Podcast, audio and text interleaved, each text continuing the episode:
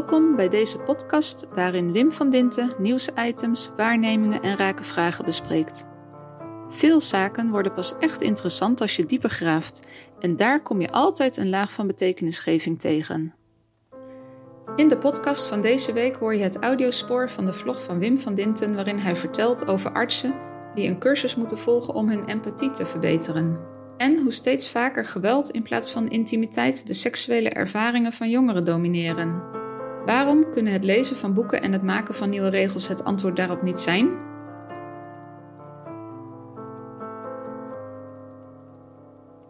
Goedemorgen, donderdag 10 juni, prachtig weer buiten. Warm.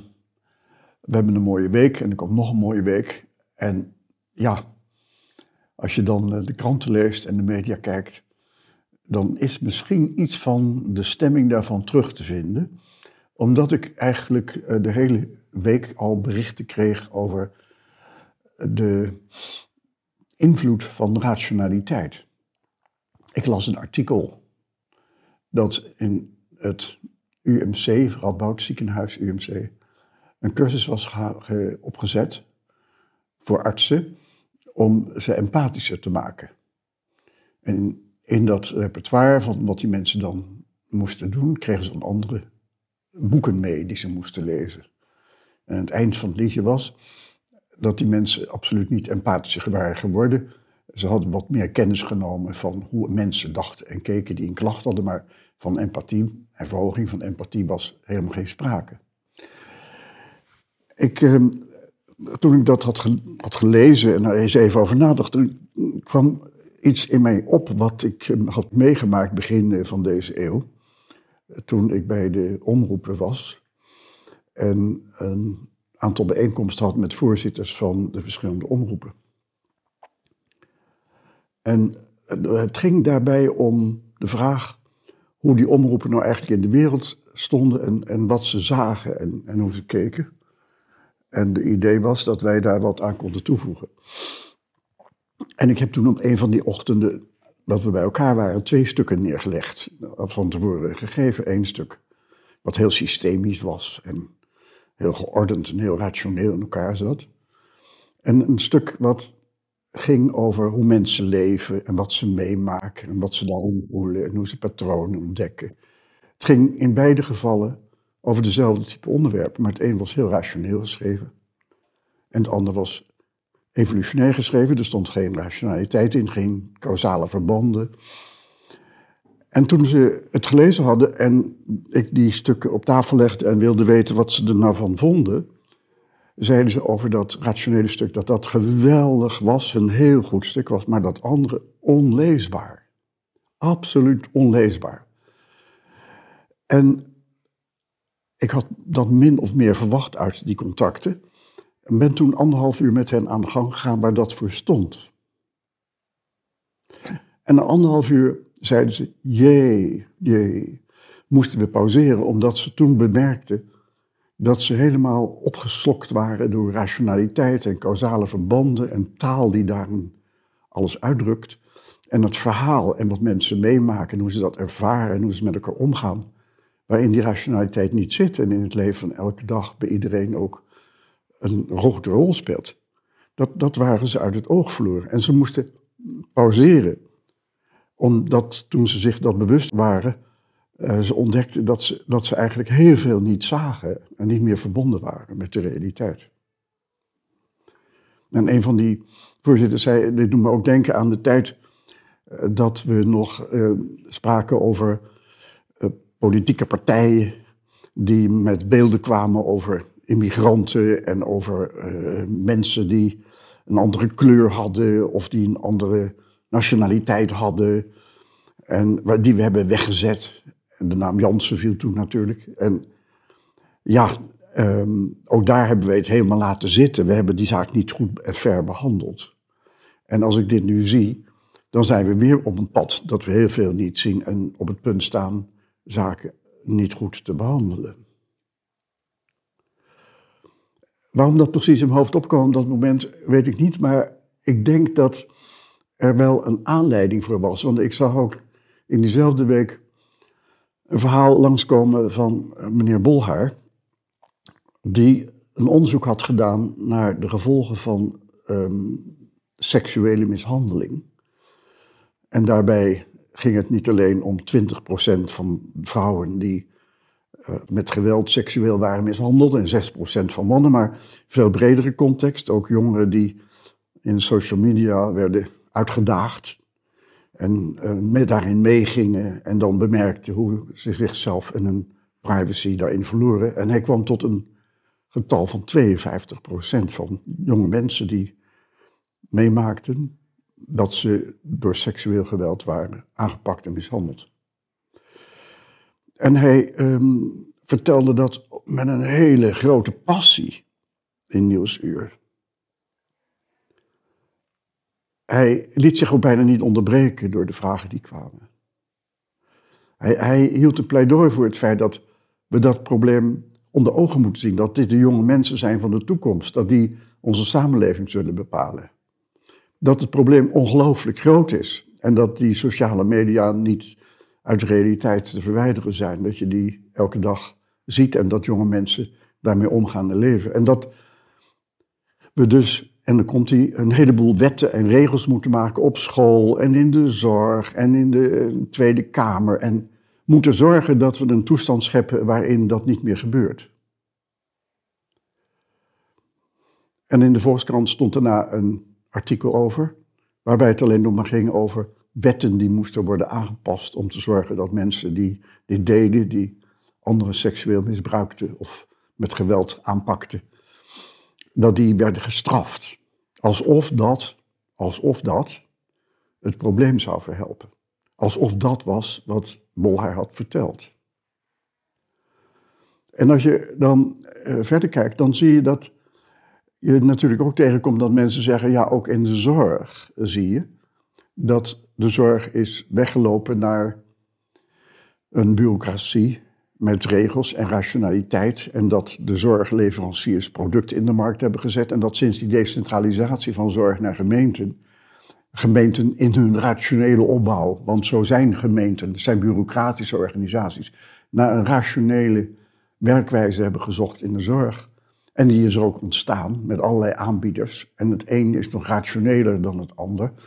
Um, met paardenaanbod om mensen iets te leren, terwijl dat alleen iets zinnig is voor coaches die eigenlijk zouden moeten leren hoe rationeel ze zijn.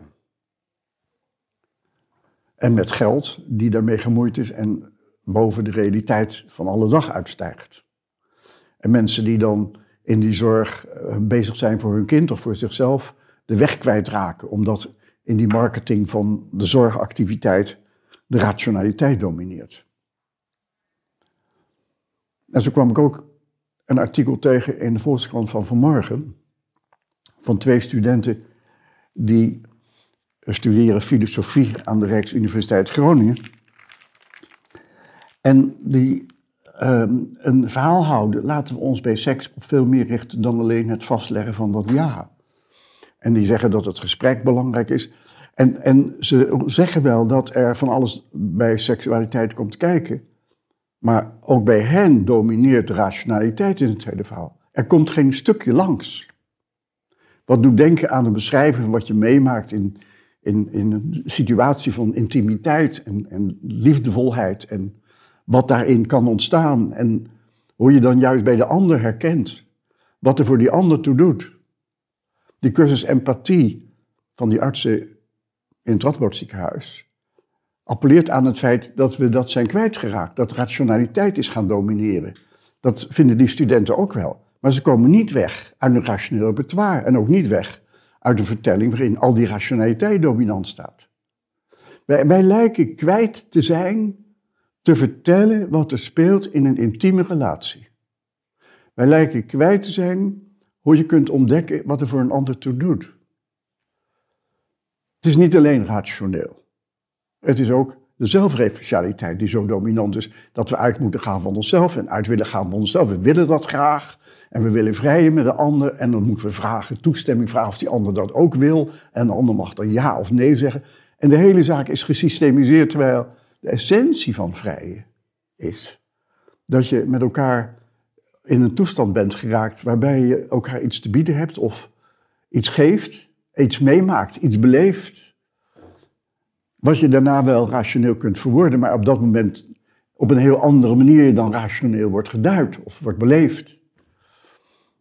En je ziet dat, dat in die vertelling over allerlei zaken op die rationele manier, zeg maar waar ik eerder mee begon toen ik met die voorzitters van de omroepen sprak, dat die rationele methodologie en maar rationele manier van duiden zo dominant geworden is en wat je daarin verliest, dat beginnen we om te ontdekken. We zijn iets kwijtgeraakt met die rationaliteit. We zijn iets kwijtgeraakt in de combinatie dat we ook uitgaan van onszelf. En ja, als je dat dan voor je ogen ziet en je bedenkt dan nog eens wat Bolhaar vertelt, dan doet het natuurlijk ook ertoe dat we een internet hebben gekregen met social media en dat dat een omstandigheid schept en geeft waar die jonge mensen mee dealen en waarmee ze te maken hebben. En het opmerkelijke was in het betoog van Bolhaar en ook wat je daarna in de krant erover las, dat de dimensie van wat er in de omgeving aangeboden wordt en waarin jonge mensen leven, weg is. Dat de invloed van de media heel groot is, dat wordt opgemerkt. Maar dat je misschien eens zou moeten besluiten dat die technologie niet altijd goed uitpakt. En dat we daarin van alles kwijtraken. Dat wordt niet opgemerkt. En dat je dus ook moet realiseren dat als die social media die gewicht hebben en krijgen wat ze nu hebben, dat je dan ook moet constateren en verwachten dat het gebruik ervan leidt tot misvattingen, verlies van sociale en evolutionaire betekenis, die dan natuurlijk op allerlei manieren gevoeld wordt doordat mensen op afgaan en zeggen ik wil dit graag en wil jij dat dan ook, terwijl het beleven ervan niet meer centraal staat en het herkennen wat daarin centraal staat, maar het uitgaan van wat je zelf graag wilt. Voorbij de grens van wat de ander acceptabel of prettig of intiem ervaart. Wij zijn met onze rationaliteit doorgeschoten. Wij willen steeds voor alles regels. En op het moment dat wij dat niet zien, dan blijven we in een voetspoor zitten, waarbij dat alsmaar erger en erger wordt. En dan krijg je ook verhalen over AI, artificiële intelligentie, waarbij termen worden gebruikt die menselijk zijn voor iets wat een apparaat moet doen. Alsof een apparaat intimiteit heeft. Alsof een apparaat iets sociaals zou hebben. Alsof een apparaat evolutie herkent. Ja, hij kan zo worden geprogrammeerd dat er iets ontstaat wat je leren zou kunnen noemen. Maar het is steeds het optimaliseren van processen. Wij zijn in de positie geraakt dat we technologie en het gebruik van computers zo dominant hebben gemaakt en zo zien als vooruitgang dat dat onomstreden is. En dan krijg je dus taal, zoals je dat in de Volkskrant dan vandaag weer tegenkwam, waarin dus gezegd wordt, computer heeft geen mensen meer nodig om nieuwe generaties chips te ontwerpen. Het meest verbijsterende vind ik eigenlijk in deze tijd dat we bij door blijven gaan op technologie en helemaal uit het oog hebben verloren dat wat er in de natuur gebeurt van een wonderlijke schoonheid is. En overweldigend is als je erover nadenkt. Neem bijvoorbeeld hoe bomen bevrucht worden wereldwijd. En dat je nu mensen die met technologie bezig zijn, bezig ziet om robotjes te maken die in staat zijn om dan de bomen te bevruchten. De idee dat technologie vooruitgang is en dat dat goed is. En je elke dag in de krant tegenkomt. En elke dag in de media tegenkomt. Die idee zit in het hart van veel problemen van deze tijd. Ook wat betreft het milieu. Ook wat betreft stikstof. Ook wat betreft het boerenbedrijf. Ook wat betreft het onderwijs. Ook wat betreft het gebruik van het recht. We zijn doorgeschoten in onze rationaliteit en willen daar ook nog vanuit onszelf gebruik van maken. Uiteindelijk kan een democratie daarop niet worden gebouwd. Het is mooi weer. Dat hebben we nodig om van al dit soort zaken bij te komen. Althans, ik wel. Ik wens u nog een fijne dag.